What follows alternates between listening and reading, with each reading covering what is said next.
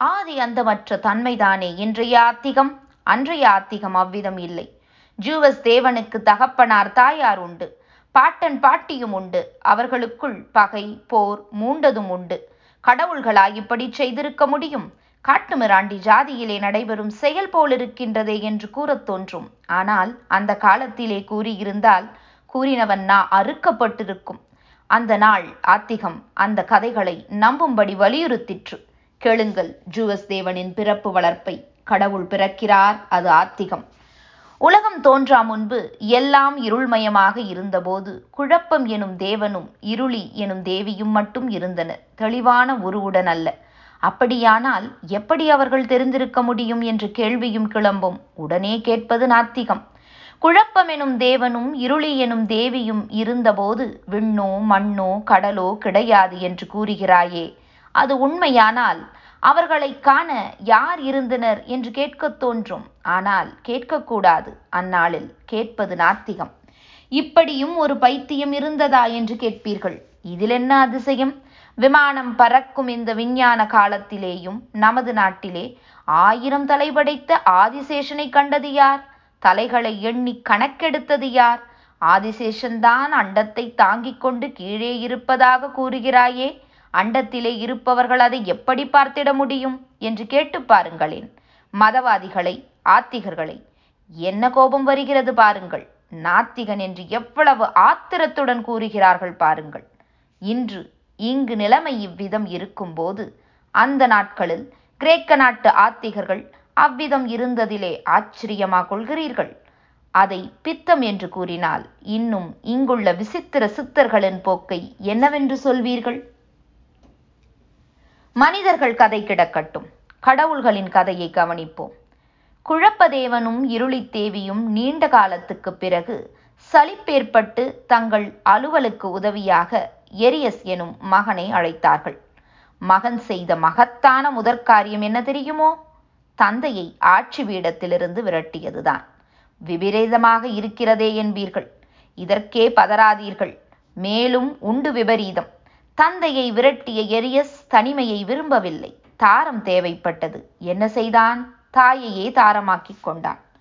மகனை மணாளனாக பெற்ற மாதாவும் அவன் மனம் கோணாமல் நடந்து கொண்டதுடன் ஈதர் எமிரா எனும் இரு குழந்தைகளை பெற்றெடுத்தாள் இந்த இரு மக்களும் தம் பெற்றோரை விரட்டிவிட்டு ஆட்சி வீடமேறினர். எராஸ் எனும் மகவு பிறந்தது. மூவருமாகச் சேர்ந்து கடல் பூமி இரண்டையும் படைத்தனர். பூமி பசுமையற்று ஜீவனற்றிருந்தது. ஆதியில் எராஸ் தன் அதிசய அம்பை எய்தான் செடியும் கொடியும் முளைத்தன பட்சி வகைகள் பறந்தன. மீன்கள் குளங்களில் உலவின. மிருகங்கள் காடகங்களிலே உலவின. எங்கும் மகிழ்ச்சி மலர்ச்சி. பூமி ஒரு தேவி. இந்த அம்பு விட்டு அற்புதம் நிகழ்த்த பிறகு அந்த அணங்கு துயிலெழுந்து தன்னை சுற்றிலும் உள்ள சோபிதம் கண்டு ரசித்து காதல் உள்ளம் கொண்டு யுரனஸ் எனும் தேவனை சிருஷ்டித்தாள். மனம் முடிந்தது இருவருக்கும். பூமாதேவிக்கு கியா என பெயர். மணாலன் பெயர் யுரனஸ். கியா பூமி யுரேனஸ் விண்ணுலகு விண்ணுக்கும் மண்ணுக்கும் திருமணம். இந்த தம்பதிகளுக்கு பலசாலிகளான பனிரெண்டு மக்கள் பிறந்தனர். இவர்களுடைய ஆற்றலைக் கண்டு யுரேனஸ் அஞ்சினான்.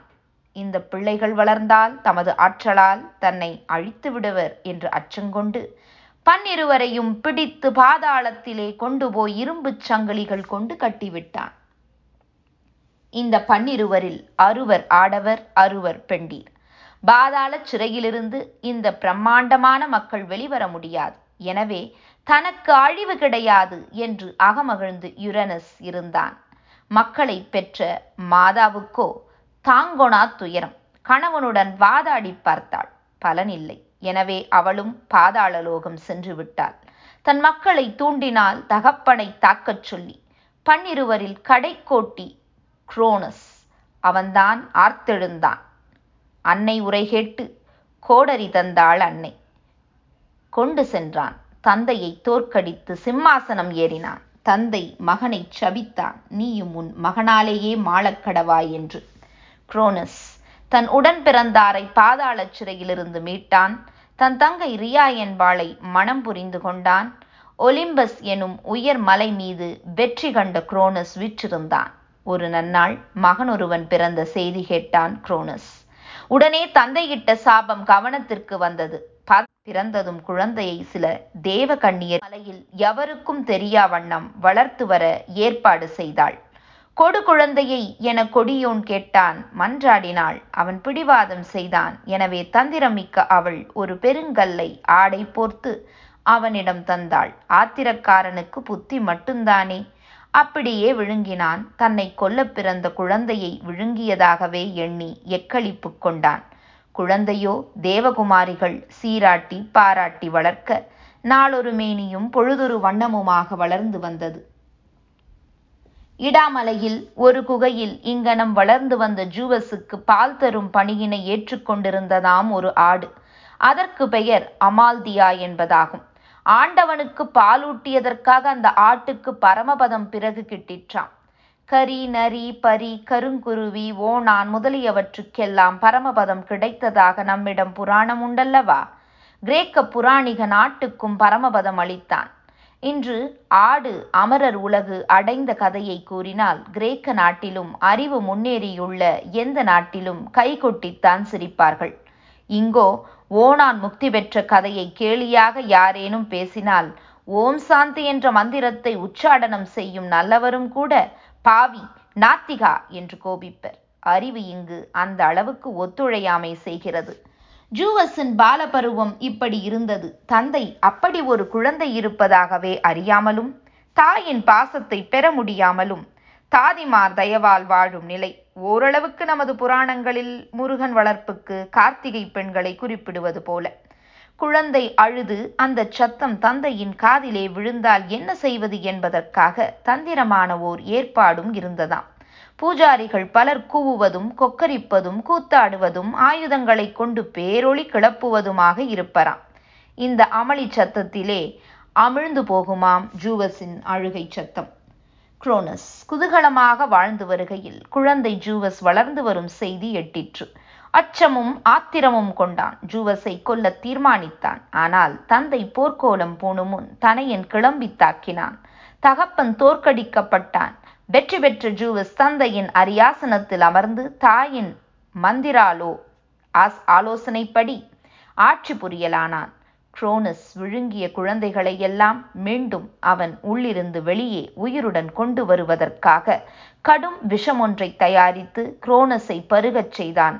உடனே உள்ளே இருந்த பாசிடன் புளூட்டோ ஹெஸ்டியா டெமிடர் ஹீரா எனும் குழந்தைகள் யாவும் வெளியே வந்தன. உயிருடன் இவை மட்டுமா குழந்தை என நம்பி விழுங்கி விட்டானே கல்? அதுவும் கூட வெளியே வந்து விட்டதாம். உடன் பிறந்தார்களை தந்தையின் வயிறாகிய சவக்குழியிலிருந்து மீட்டான். இப்படிப்பட்ட ஆற்றலை காட்டிய ஜூவஸ் ஆண்டவனானான். அதற்கு பிறகும் ஜூவஸ் அசுரர்களுடன் போர் புரியவும் தன் ஆதிக்கத்தை எதிர்த்த தேவர்களுடன் போர் புரியவும் நேரிட்டது. எல்லாவற்றிலும் ஜூவஸ் வெற்றி பெற்றான். எனவே அவன் ஆதிக்கத்துக்கு அண்டம் அடங்கிற்று. இத்தகு கதைகளை புண்ணிய கதைகளாக கொண்டு நெடுங்காலம் வரையில் கிரேக்க மக்கள் ஜூவஸை பூஜித்து வந்தனர்.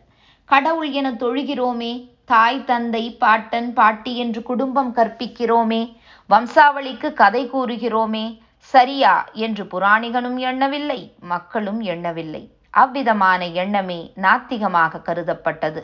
ஒலிம்பஸ் மலையையும் அதன் மீது அமர்ந்து அண்டத்தை பரிபாலிக்கும் தேவனையும் குறித்து சந்தேகப்படுபவன் சண்டாளனாக கருதப்பட்டான். காவியங்கள் புனைந்தனர். ஜூவஸின் அருமை பெருமை பற்றி. பூசைகள் ஏராளம். மலை மலையாக காணிக்கைகள். மந்தை மந்தையாக மெய்யன்பர்கள். கோயில்கள் பிரம்மாண்டமான அளவில். இவ்விதமான கோலாகலத்துடன் கிரேக்க மக்களின் கருத்தில் ஆதிக்கம் செலுத்தி வந்த ஜூவஸுக்கு இன்று என்ன மதிப்பு தருகின்றனர் கிரேக்க மக்கள்? கடவுள் என்ற நிலையே இல்லை. கடவுள் இப்படிப்பட்ட குணமும் செயலும் கொண்டவராக இருக்க முடியாது. குடும்ப கலகமும் கொடிய ஆயுதம் கொண்டு கொள்வதும் ராஜ்யத்தை பிடிப்பதும் ரணகலத்தில் உழல்வது உழல்வதுமாக இருப்பது ஆண்டவனுக்குரிய லட்சணம் அல்ல மக்களின் மதியில் மூடுபனி மிகுந்திருந்த போது மூண்டெழுந்த அச்சமும் ஆவலுமே இவ்விதமான கற்பனைகள் முளைக்க இடமளித்தது. இயற்கையின் கோலாகலத்துக்கு விளக்கம் கிடைக்காத போது பிரபஞ்ச உற்பத்திக்கு காரணம் விளங்காத போது பாமரர் பலவிதமான கற்பனைகளை காரணமாக கொள்ளத் தொடங்கினர். ஒலியும் ஒளியும் அவர்களுக்கு பயத்தை மூட்டின. புயலும் மழையும் அவர்களுக்கு பீதியை தந்தன. உயரமான மலைகளும் விரிந்து பறந்து கிடந்த கடலும் அவர்களுக்கு ஆச்சரியமூட்டின. இந்த அற்புதங்களை நிகழ்த்தி கொண்டு பல கடவுள்கள் விண்ணில் இருந்து தீர வேண்டும் என்ற எண்ணம் உதித்தது. பயம் பிறந்தது. பக்தி உதித்தது. கடவுள்களை சாந்தப்படுத்த வேண்டும். சந்தோஷப்படுத்த வேண்டும். உதவி பெற வேண்டும் என்ற எண்ணம் ஏற்பட்டது.